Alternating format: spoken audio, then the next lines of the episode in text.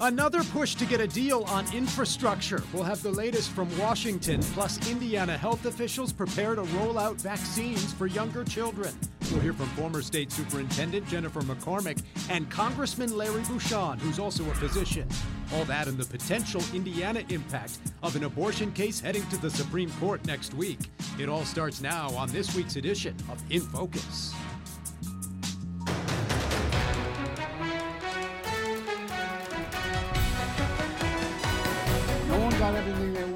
Including me.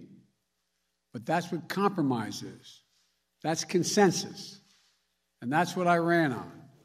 President Biden announcing a deal on infrastructure before heading overseas, at least a framework for a deal, as closed door talks continue amongst Democrats on the president's plan, which spends $1.7 trillion on things like social services and climate change. Democrats have been negotiating the details for months now. We're going to have Republican reaction coming up later today as well. We're also talking about Indiana's coronavirus numbers continuing to go down. This as the CDC is now potentially just days away from giving final approval to the vaccine for children ages 5 to 11, a critical moment in the path out of this pandemic. Kristen Eskow spoke with local health officials to see if they're ready. As Indiana prepares to vaccinate some of its young Hoosiers against COVID 19, several providers say the first shipments of Pfizer doses for kids ages 5 to 11 could arrive early next week. As far as I've uh, been told, there is plenty of vaccine to go around. Elizabeth Swearingen of the Johnson County Health Department says her team is looking at ways to accommodate kids at its current vaccine clinic. But those clinics won't be the only option for families. Children's doses will also be available at pediatricians and family doctors' offices across Indiana. The primary care physicians are the ones who are, are most able to uh, provide the appropriate information to patients and uh, uh, especially uh, parents of pediatric patients. Family doctor Paul Driscoll of Franciscan Health says he expects those offices will open more appointments specifically for COVID 19 vaccinations. He urges parents to talk with their pediatrician if they have concerns about the vaccine or the approval process. It's been reviewed extensively by both uh, FDA and CDC. I certainly, if I had children that age, I would be getting them vaccinated right now. In fact, my grandparent, my grandchildren are, are, are going to be vaccinated fairly shortly as soon as it's, it's available. As health officials work to make the vaccine as accessible as possible to children and their families, some counties are working to ramp up clinics and schools. Christine Stinson oversees the Wayne County Health Department. Not only the COVID, but flu and all the other very, very important childhood immunizations um, every semester available at the schools. All right, Kristen joins us now. This is obviously something they're watching very closely in Washington as well. Well, that's right, Dan. Federal health officials have been holding regular briefings on this topic. And this week I spoke with Indiana Congressman Larry Bucshon, who's also a physician. He's encouraged people to consider getting vaccinated, though he remains opposed to any vaccine mandates from the government. How would getting this group of kids vaccinated impact the course of the pandemic? Well, right now, I think, I mean, I'm a physician. And I think uh, your viewers know that may know that. Um, you know, I think the jury's still out on that. It uh, needs to be a personal decision by the parents, not by the federal government, about whether or not they should be mandated for children to get uh, vaccinations. I think there will be, and also people should talk to their pediatrician and, and get a medical opinion for each individual child, you know, everybody's not the same. There are some children that have underlying medical conditions that may contraindicate vaccination, for example. Uh, so what I'm saying is, is uh, I think it should be an individual decision based on the advice of your physician, your pediatrician, um, and not a federal mandate. Because, uh, you know, the, I don't agree with federal mandates in the first place, even for adults.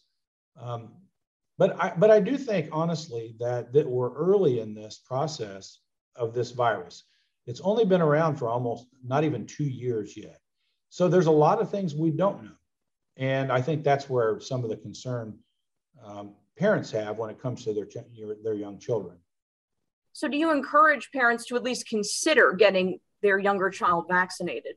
Yes, I do. Uh, but I would talk to your pediatrician, talk to your doctor, uh, your every child is different. Uh, every circumstance is different, and there may be uh, cases where people should not be getting vaccinated, uh, or uh, maybe there are cases where they should. Um, but take the advice of your physician um, and um, go from there. Are you concerned that vaccine hesitancy will hold many parents back from even considering getting their younger kids vaccinated? Well, I think that will be the case. Yes, I think you know we see vaccine hesitancy um, across demographics, uh, across age groups. So I don't think this will be any, different. I think, unfortunately, uh, this has been politicized by uh, the politicians on both sides of the aisle. And there's a lot of uh, good information, but a lot of bad information on the internet uh, that has confused um, um parents as well as individual adults. Um, plus, I, I, think when you put a government mandate in, like the Biden administration is now mandating uh, 100 or more employees. Um, in the private sector, you, you have to have your employees vaccinated. And so I think when governments come out with mandates, that just pretty much solidifies uh, vaccine hesitancy because uh, then there's concern that the government's promoting a product for whatever reason, even if it's le- even if it's a legitimate uh, concern. If the government mandates things, I think that that worsens, not improves hesitancy. So, look, I've been actively promoting vaccination for people who uh, don't have other contraindications uh, based on the data. Uh, but uh, again, I'm a physician and I would recommend people get vaccinated. But on the other hand, as a congressman, I don't believe that, that we should be mandating these things. I also want to turn to the infrastructure and spending talks happening among your Democratic colleagues. It appears several of these proposals that were in the original plan have been cut, uh, such as Medicare expansion for dental and vision coverage, paid family leave. Is there any chance lawmakers could eventually come together to work on bipartisan legislation on any of these proposals that are left out of the current bill? I would think so. You know, there's pro- there's issues related to, of course, paid family leave and other things that I mostly think need to be solved in the private sector, honestly, not at the federal level, for example. But you know, education costs for higher education are too high, right? There are things we can do to bring the cost down versus just punting and say, well, the federal government, the federal taxpayer should pay for two years of this because that will just change the system. It won't be like it was before, and it'll give more uh, government control to our education system, which I disagree with. So there's a number of education policies, a number of things related to drug pricing, uh, a number of things related to family leave that we could absolutely work together on. I don't think anything's going to happen. I think, you know, the progressives in the Democrat caucus are demanding this larger package be attached to the infrastructure bill. And that's why we can't get infrastructure done in a bipartisan way, uh, which is unfortunate. And obviously, a lot going on in Congress yeah. this week. Senator Braun also speaking out against that so called billionaires tax this week as lawmakers continue to hammer out the details on these two big infrastructure bills. Yeah, we'll see what happens there. Obviously, the president announcing that framework this week. He spoke there with Congressman Bucshon about the vaccine, and that's obviously something that's going to be uh, very closely watched here in the days to come, including by Indiana educators as well. Well, they are. And this yeah. week I spoke with former state superintendent Jennifer McCormick to get her thoughts on the impact here in Indiana. Well, to be honest, I think there's going to be a lot of reluctancy, and understandably so. I mean, as a parent, I know it's one thing to go get a shot at, shot as an adult or with older children, but I think there's a lot of thought that needs to go into that for kids. I would highly recommend working with pediatrician, but I'm a big believer in vaccinations. I'm a big believer in following the science, and there are a lot of agencies and organizations that will put the blessing on that before that is eligible, which um, will come obviously soon, but um, I would I would encourage parents to talk to their pediatricians and, and really consider getting the vaccination for their kids. It would just make a big difference for the totality of all of us. Do you think schools need to do more to encourage parents to get their kids vaccinated? It's difficult. I mean, in the past, we had a lot of mandated vaccinations and had very little pushback on that, which is a positive. This is a little different. Everything's so new and understandably so. But schools are going to do what they can do, but we're certainly going to have to have help from outside of just the school itself and just the school board and the school leadership and the school nurses. I mean, we're going to have to have some outside entity help with that as far as education and really promoting it and being an advocate to, to get that done. Some have wondered if you're considering a run for governor. Are you planning to run? Uh, you know, I haven't ruled anything out, and but there's a lot of time and space between now and 2024. So um, I'm just uh, enjoying what I'm doing now, and I appreciate the email and the text messages and the Democrats and Republicans who have reached out and said, "Hey, you know, if you do it, we're behind you." So uh, we'll, we'll see. Like I said, there's a lot of time, big a big consideration for my family. So we'll have those those discussions, and I certainly appreciate all the support that's been coming in regarding that if you were the governor, would you support vaccine mandates for educators? I would. I would support that. And I know it's a very difficult decision. I know healthcare is dealing with it. Law enforcement in some of our states is dealing with it. You know, uh, public services in different arenas. But I would support that. We're we're in a national pandemic that we've never seen before, and just when we think we're on the other end of it, we have huge surges. So you know, there is a vaccination. We should celebrate that and utilize the sciences behind it in addition to a COVID vaccine mandate for educators, would you support mandating the vaccine eventually for students in Indiana schools? Well, and I think that would be a consideration. I think I would have to get a lot of feedback, work with a lot of different teams. And again, that would be down the road in 2024. So, um, depending on where we are at the time with the whole COVID piece, and if there are, you know, if that um, mutates, and there's just a lot of time between now and then to, to put into considerations regarding, you know, how that impacts schools at that time. Well, and Dan, Dr. McCormick also had a lot to say about the impact of learning loss and also the tension at school board meetings right. lately. She's been touring the state with Indiana Democrats this week, visiting various small towns across the Hoosier state. And she does consider herself, of course, a Democrat now after having run for state superintendent as a Republican back in 2016. Switching parties here, more or less. Uh, Kristen, thank you so much. We appreciate it. Coming up next, the latest on the legal battle between Governor Eric Holcomb and Attorney General Todd Rokita. Plus, you'll hear what the governor had to say at a health briefing this past week. Also ahead, the potential Indiana impact of the Texas abortion case, which goes to the Supreme Court next week. We'll have the very latest next.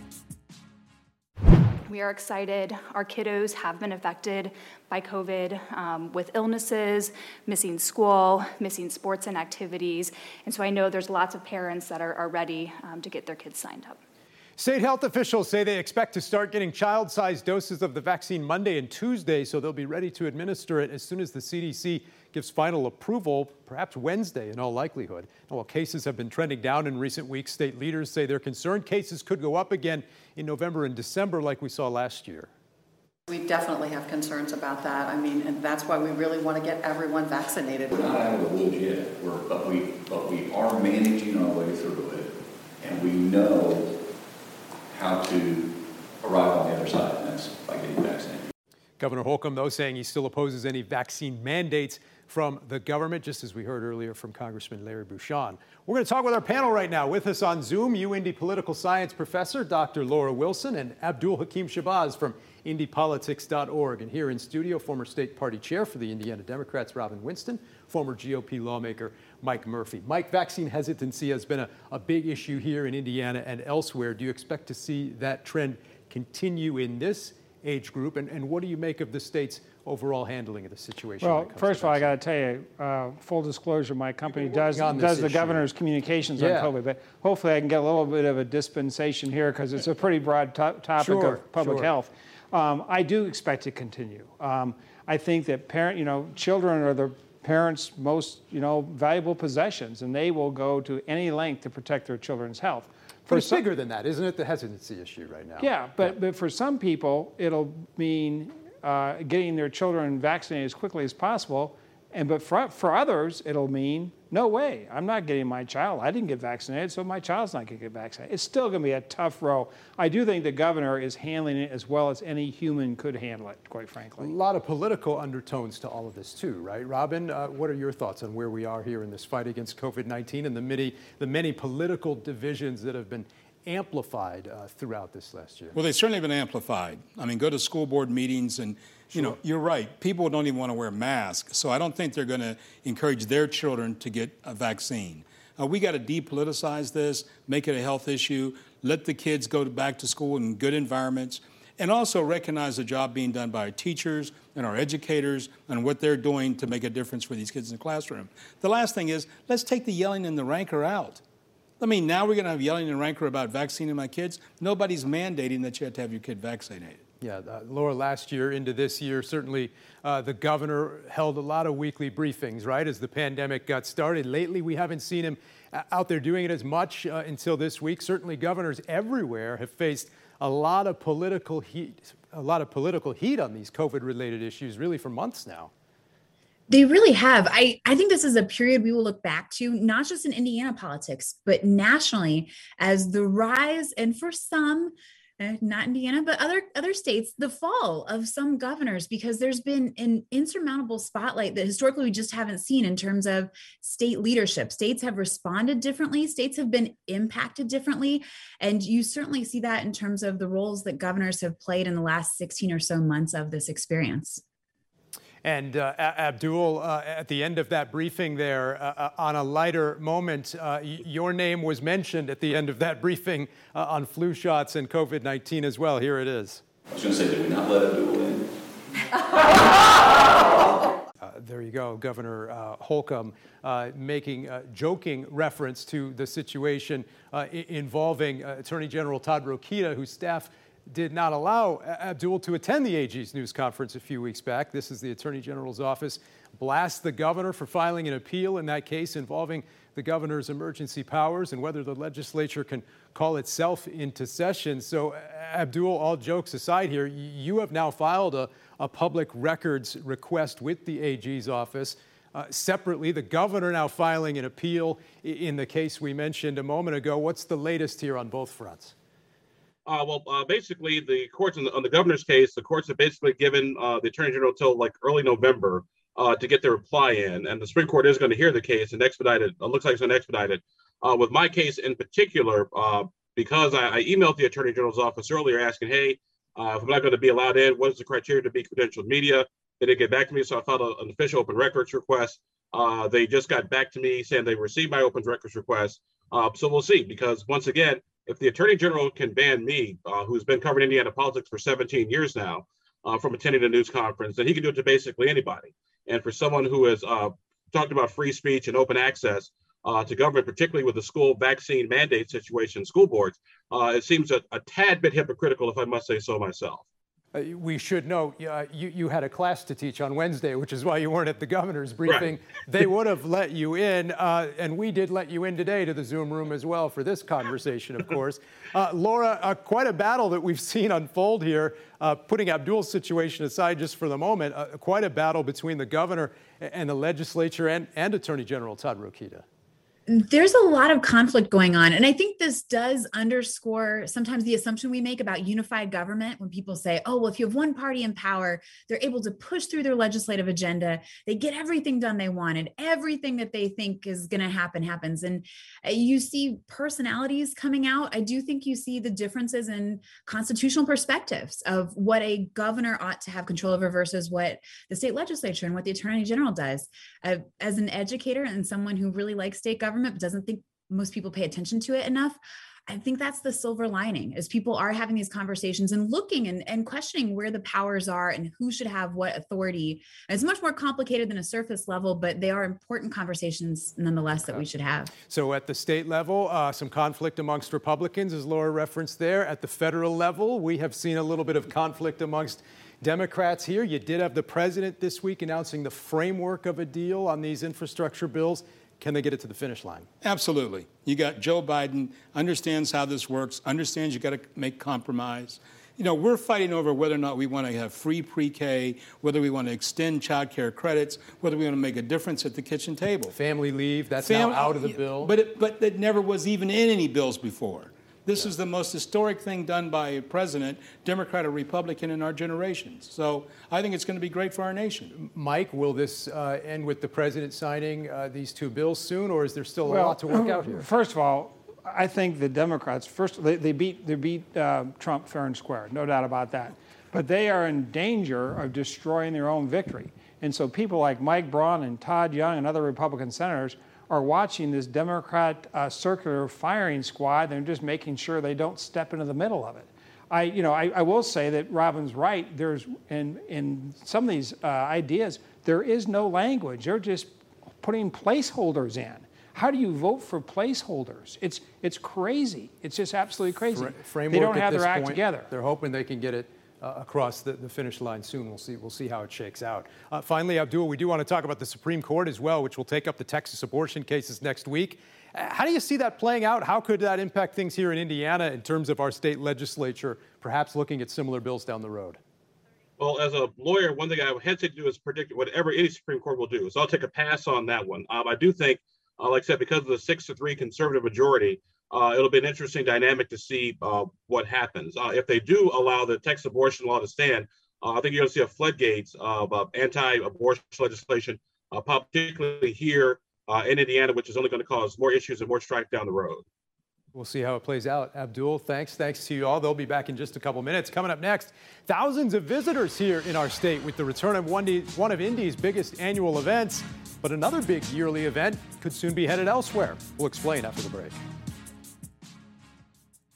50,000 young people have come to Indianapolis from the, across the state and across the country for the National FFA Convention. This year's event back in person with some virtual elements a big impact in terms of local tourism dollars. But Indy could be facing some tough competition soon as host city for the NFL Combine. The Circle City has had the event since 1987, but after next year that could change. Starting in 2023, cities can bid on hosting the Combine. Bids from Indy, Dallas, LA already under consideration for 2023. Stick around, we're back to wrap things up after this.